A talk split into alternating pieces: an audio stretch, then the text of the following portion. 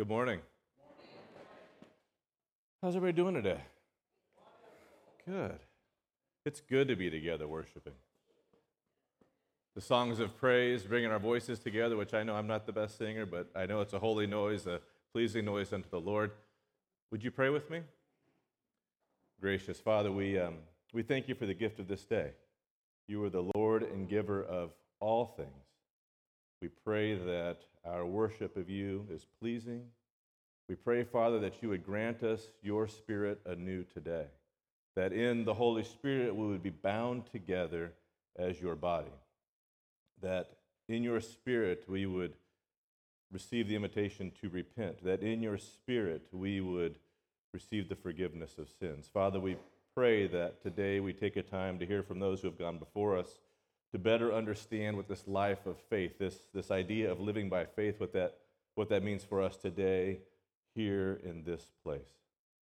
Be with us, Father, today. Be with our children who are studying about you as well. We pray all this in Jesus' name. Amen. So we've had, um, it's, been, it's been a fun several weeks here, right? Working through the book of Acts. And I got to tell you, one of the things that I find more challenging uh, as far as from preaching or trying to extract meaning, if you will, from, from the scriptures, is, is how do you take a narrative? That is to say, so if you think about the narratives in the scriptures, we have like the Old Testament, which is like lots of narratives, some wisdom speech, that kind of stuff. But in the New Testament, we have the Gospels and we have Acts, and then we have like Paul's letters. That's kind of how the New Testament works. And in the Gospels, you have Jesus, the narrative of Jesus, his birth, his ministry, he's going here and doing there and doing this. He says some important things, no doubt, especially in John's gospel. And then here in the book of Acts, we really have Luke's gospel part two, right? So we've heard, we've heard the story of the gospel of Jesus Christ according to Luke, and then Acts, the Acts of the Apostles, is really kind of the rest of this, how it, how it gets played out. Because we cannot overstate how significantly different what the faith, what the revelation of Jesus is, how significantly different it is for those who were the people of God in the Old Testament. That is to say, in the Old Testament, it's defined by a people, a nation, right? The Jews, Israel. And that doesn't mean you couldn't be part of them. In fact, there were many converts over the years and ways to become part of God's people among all the other nations. And then we have this New Testament thing going on, which is very, very different. And this is really what, what Acts is all about. Acts is, is kind of going through the narrative. We have obviously Jesus appearing, and then the day of Pentecost, which is pretty significant, right? Where the Spirit comes, rests upon the apostles, and they speak, and everybody that's gathered hears in their own native tongue. An amazing thing. And then the big difference here is that as the apostles go forth, and the Christian church, as we know it today, begins to be displayed, there's all kinds of, especially in the early chapters of Acts, this is of God, this is of Jesus, this is of the Spirit, this is not. Okay, another struggle. This is sanctified, this is what the Christian church is about, this is not. And it goes on and on and on. And our big actors in the initial part of Acts is, is like the rock, right? Peter, if you will, kind of the chief apostle at the time. And then in chapter 9, eventually we have this this conversion of this guy named Saul. Saul, who would become Paul, Paul or Saul, who was a great, great follower of the law, who was chastising and persecuting Christians. And yet Jesus himself would come and meet him along the way. And so then in the back half of the chapter of Acts, we kind of go forward, and Paul becomes really the main actor. and that's where we find ourselves as we go forward to this. So again, it, the hard part for me is as they're going here and there and, and doing things 2,000 years ago, is it, what does it mean for us today? So it's free to, I'm giving you the invitation today to admit the struggle, right? What does it mean for me? I hope, I pray that you're spending time as we're going through and reading the text. I know many of us are gathering for devotions in the morning. If you don't know about that, come on out and join in. I'll, I'll confess that I'm a fairly irregular attendee. I'll admit it, right? But we still have the opportunity to be bound together and read these scriptures and trying to figure out what these things mean. I'm also going to really insist. It's easy for us today in in our world where I have the entire scriptures on my phone and I can be anywhere reading it, to, to almost individually create some meaning out of the scriptures. What, what I mean is that I want us to be, be diligent in trying to understand what, what was the message originally being conveyed to us. These things are happening in a certain context, in a time, and a place, and that's important to understand. It's not purely for me to take my own meaning out of this. I, I need to pay attention, and if I can't do that myself, maybe I should find some brothers and sisters that we can do this together because there's been a lot, a lot of work, a lot of study, a, a lot of time put in. There's some tremendous resources. And this really is the nature of, of how the Christian church should live this out. I mean, okay, this little soapbox here. Long introduction today, isn't it? Well, that's right, we'll work through it. The idea of how we live out Christianity today was such a foreign thought to the time of the New Testament. I mean, think about it. Most folks couldn't read the, the holy writings were on, on, on such precious material that they, everybody didn't have a copy in their house. So, how did you learn? It was an oral tradition. You got together as people, you shared meals, you talked about your life. Someone that was more mature than you in the faith instructed you. That's how it was passed on. So, we have an amazing privilege today that we do have this and we can read it on our own no matter where we are.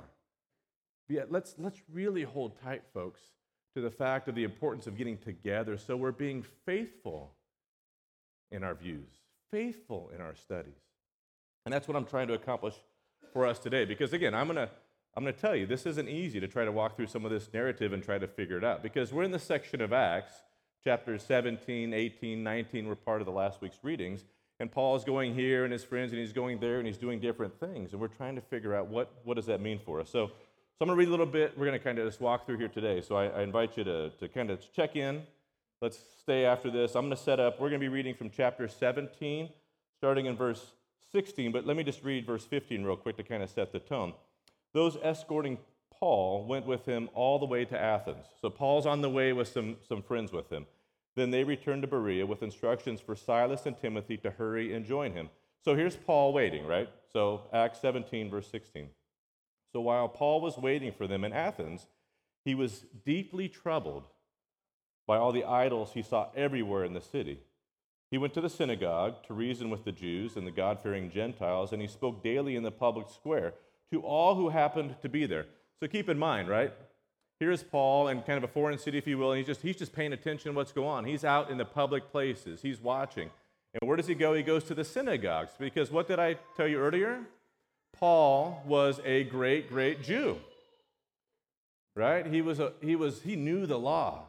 If there's anybody that could, could sit alongside someone that really knew the law, that is say the Old Testament, knew that really well and kind of helped them understand how it has been fulfilled in Christ, my money is on Paul. He can do that really well. But that's not just the setting here. So he's doing that because that's been all of his ministry, but he's also just in the community. Verse 18. He also had a debate with some of the Epicurean and Stoic philosophers.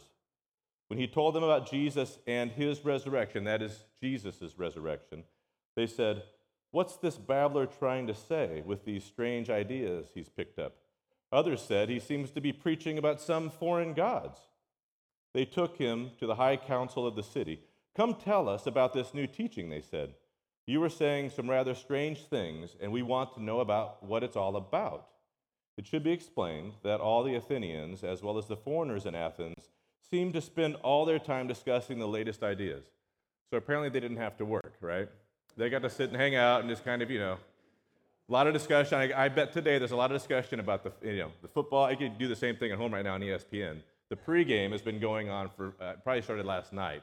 The conversations, all kind of talking. So we know it. So these folks are sitting around though, talking about, you know, life and what does it mean to really be smart and you know all this kind of virtuous right? The big words we hear from, from greece. So paul standing before the council addressed them as follows. Men of athens i notice that you are a very religious in every way. For as i was walking along i saw your many shrines and one of your altars had this inscription on it to an unknown god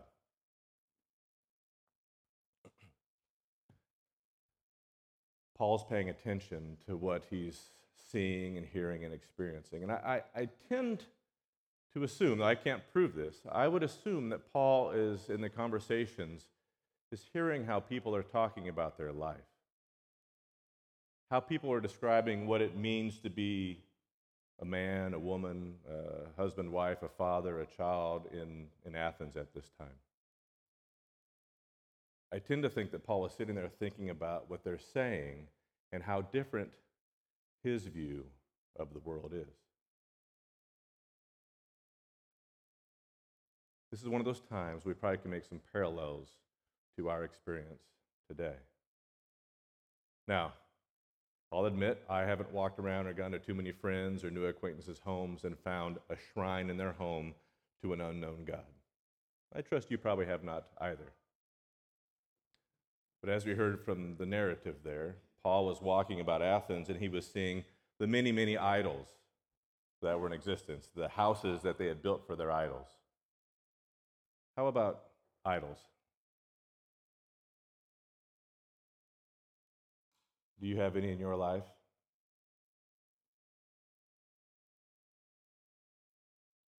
Do you see friends and family and coworkers that do? Peel this back a little bit here. When I say, do you have any idols? What in your life gives you a sense of security? What in your life gives you a sense of meaning? What in your life gives you an identity that you can be known by? Is it your work? Some of us, and I'm not going to exclude myself here, I, I, I really, I love my job. You know, I've, I've loved the opportunity I've had over the years to work. I was in the business world. I went to seminary, studied. I was a a full time um, pastor for several years, and I'm back in the business world. And, and I got to say, I've, I've loved all the above. Not that they're easy, but I've loved them. And, and as a, probably a typical man, they have given me a lot of my own sense of meaning and value and security. Over the years, my wife and I have made a, a few changes, a few moves, in fact. And well, our kids too, but they're older now. They're out in California. We finally got away from them. I mean, we. it's okay, hon. Yeah. Empty nesters. We're still their parents. But we went through a lot of changes. And, and I have to say that I always waffled between the I know this is going to be okay because I can go do what I need to do to make ends meet, me.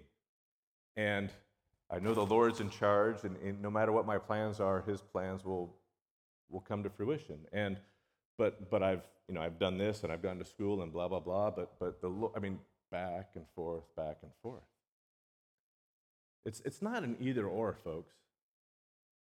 But we need to stop and at least take inventory about what do you look toward when when you have a struggle, and, not just about prayer, but I mean I mean, what are you working towards? I mean, we got some young folks that are working towards a career, and that maybe that first really good job, and that's going to be the one that works it out. Or, or maybe we have some folks that are, that are, that are dating, that are looking forward to being married, and, and that's going to work things out, especially once I can fix him or she can, whatever it is, right?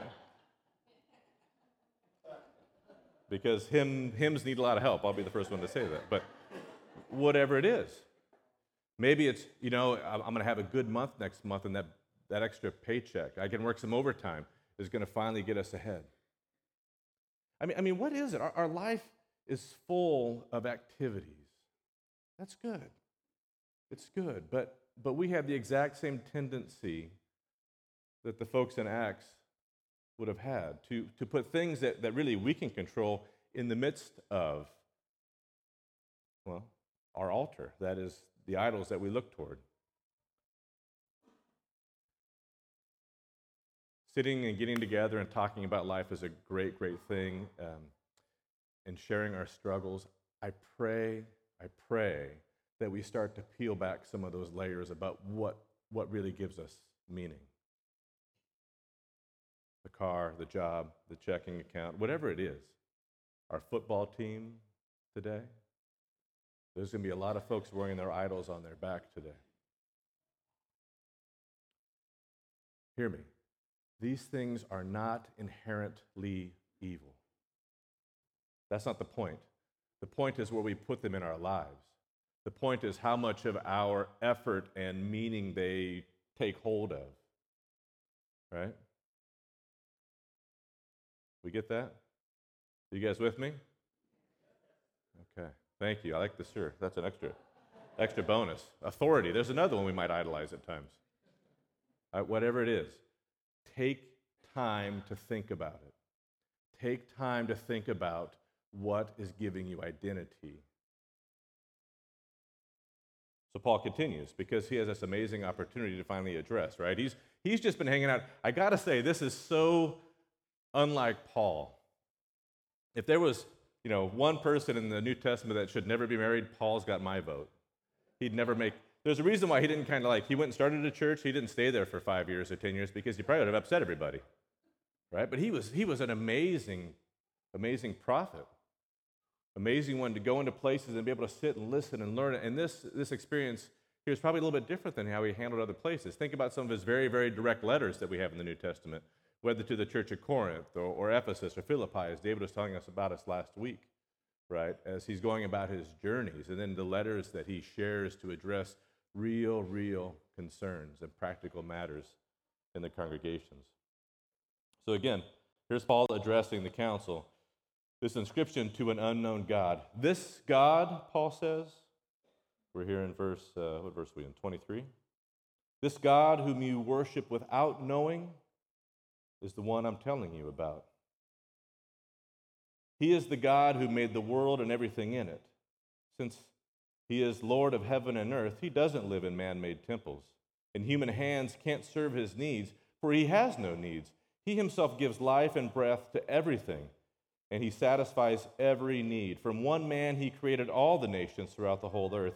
He decided beforehand when they would rise and fall, and he determined their boundaries. His purpose was for the nations to seek after God and perhaps feel their way toward him and find him, though he is not far from any one of us. This sermon, if you will, that Paul is giving is taking what they know, where they are, and connecting some dots for them. Look at how important what Paul has done in just sharing and being with people to get to know what, where they are and what's going on. And he's just connecting some dots. You've been looking for this, he says. You've been trying to find something. In fact, you've even built a shrine that has to an unknown God. Let me tell you about that God. This one that you've seen and done things that you don't understand, that you can't comprehend, that you, that you know are powerful. This is the God, and He is, he is needs no home, he needs no shrine, he needs no house because he is bigger than anything that you understand. He is the God of creation. Everything has been made by him. Everything we have is from him. And he's not some far away, distant God, distant God. He is near. He is close. He's right here. This is such a stark, a different message at the time. At this time in, in, in the world, in, in Paul's day, Everybody, every nation has their own idols, their gods, and the, the people have built little houses for them to live in. Which, if I've got to build a house for the God to worship, I'm, I'm thinking he's not that big a God, right? But nonetheless, that was every, every religion at the time except for that of the living God of creation revealed in Jesus Christ. And this is what Paul is telling them. He's making some connections for them. For in him we live and move and exist. As some of your own poets have said, are we we are his offspring. And since this is true, we shouldn't think of God as an idol designed by craftsmen from gold or silver or stone. God overlooked people's ignorance about these things in earlier times, but now he commands everyone everywhere to repent of their sins and turn to him. Hmm. Is this a message we've heard before? I'm going to take you back, which maybe some of you were here. I, I, know Marshall was. We were talking about this earlier, I think, in December, last time I had the opportunity to share the word with you. We were talking from the book of Matthew, again, a narrative about Jesus, about Matthew's telling of the gospel of Jesus Christ and how those things went. And what did Jesus do? And this is consistent actually in all the, the gospels. What did Jesus do when he shows up? Well, before him, who was the forerunner to Jesus in Matthew's gospel? John the Baptist, right? What was John doing? John was down at the River Jordan calling Israel, the people of God, repent of your sins, turn to the Lord. What does Jesus show up? Jesus shows up and he says, The kingdom of God is here, right? How did we redefine kingdom? Is kingdom a place or an activity? Oh, come on, it's only been a, well, a little over a month. Is kingdom a place or an activity? It's an activity. So he said, What's another word instead of kingdom we can use? What does a king do? A king reigns. The reign of God is at hand. The reign of God is here. The action, the activity of God's inbreaking is here, and it's Jesus. Jesus is doing this. The reign of God is here. Repent and believe unto eternal life. This is what Paul is, is, is, is hearkening back to. Those of us who know the gospel should, should hear this. When we hear repent, I want you to think about Rob up here, you know, pointing at myself, which is not the point, pointing at this is Jesus. Paul is going back and saying, Repent. God revealed himself in Jesus Christ. Repent. He is the reigning, He is the activity, He is the action, He is the relationship. He is God making Himself known for all to see in ways that are near and dear, walking alongside. It's an amazing gift and revelation that God gives us absolutely consistent with all of the law and the prophets or the Old Testament, being fully demonstrated in Jesus. So Paul didn't say that, but that's what he means. but now he commands everyone, everywhere, to repent of their sins and turn to him. For he has set a day for judging the world with justice by the man he has appointed, and he proved to everyone who this is by raising him from the dead. That's not, that's not a small point. We're going to come back to that one here in a minute. When they heard Paul speak about the resurrection of the dead, someone la- some laughed in contempt, but others said, we want, we want to hear more about this later. And that ended Paul's discussion with them. But some joined him and became believers. Among them, were Dionysius, a member of the council, a woman named Damaris, and others with them. Look at what Paul's doing, right? He, has, he finally gets this opportunity. He didn't barge in and say, Let me tell you what's going on. They said, Hey, we want to hear about this teaching. Come with us. We want you to come talk to the, the smart people in our group, the council. And Paul has the opportunity, he just lays it out. Especially about this, this, this resurrection of the dead this, this amazing statement the sign, the one of victory, that what Jesus came to reveal, and we talked about his ministry, public ministry, but, but that was all pointing toward the cross. Everything Jesus did was to show that I am the Son of God. I am the ruler of all creation. I am raising people from the dead. I am giving the blind their sight. I, I am restoring creation, which is exactly the promise. Again, harken back to what John the Baptist said. All the promise of the law and the prophets, the Old Testament, was that one would come from God to reveal and restore all things. And that was Jesus and the gifts that he gave over and over and over again. Full well knowing that his mission, his job was to be the, the Savior of the world. Nobody else had that. Nobody else had that opportunity, that, that role to play, but Jesus did. And he, he goes, and he, an innocent man being convicted as a criminal, being given a criminal the worst death, crucifixion, held up on the tree for all to see, to finally give up his last and to be buried and to die. The Son of God died. And three days later, he was raised from the dead. Those that went to see him and to care for his body, full well expecting to find the body, found an empty tomb. And Jesus would then go to show himself to, to many of the brothers of his followers, to, to show and, and to promise. And that takes us right into the book of Acts, right into the day of Pentecost and how these things would go and move forward. See, see Paul's message is one. The Christian message is one that you cannot remain neutral to. That is to say, and as Paul was talking that day, some laughed in contempt, others said, hmm, there's something about that I want to hear more about. I, I want to ask some questions. I want to see if he can talk to, to my issue. I, I want to be with the people that are following him. There's something different about them. You, you cannot remain neutral.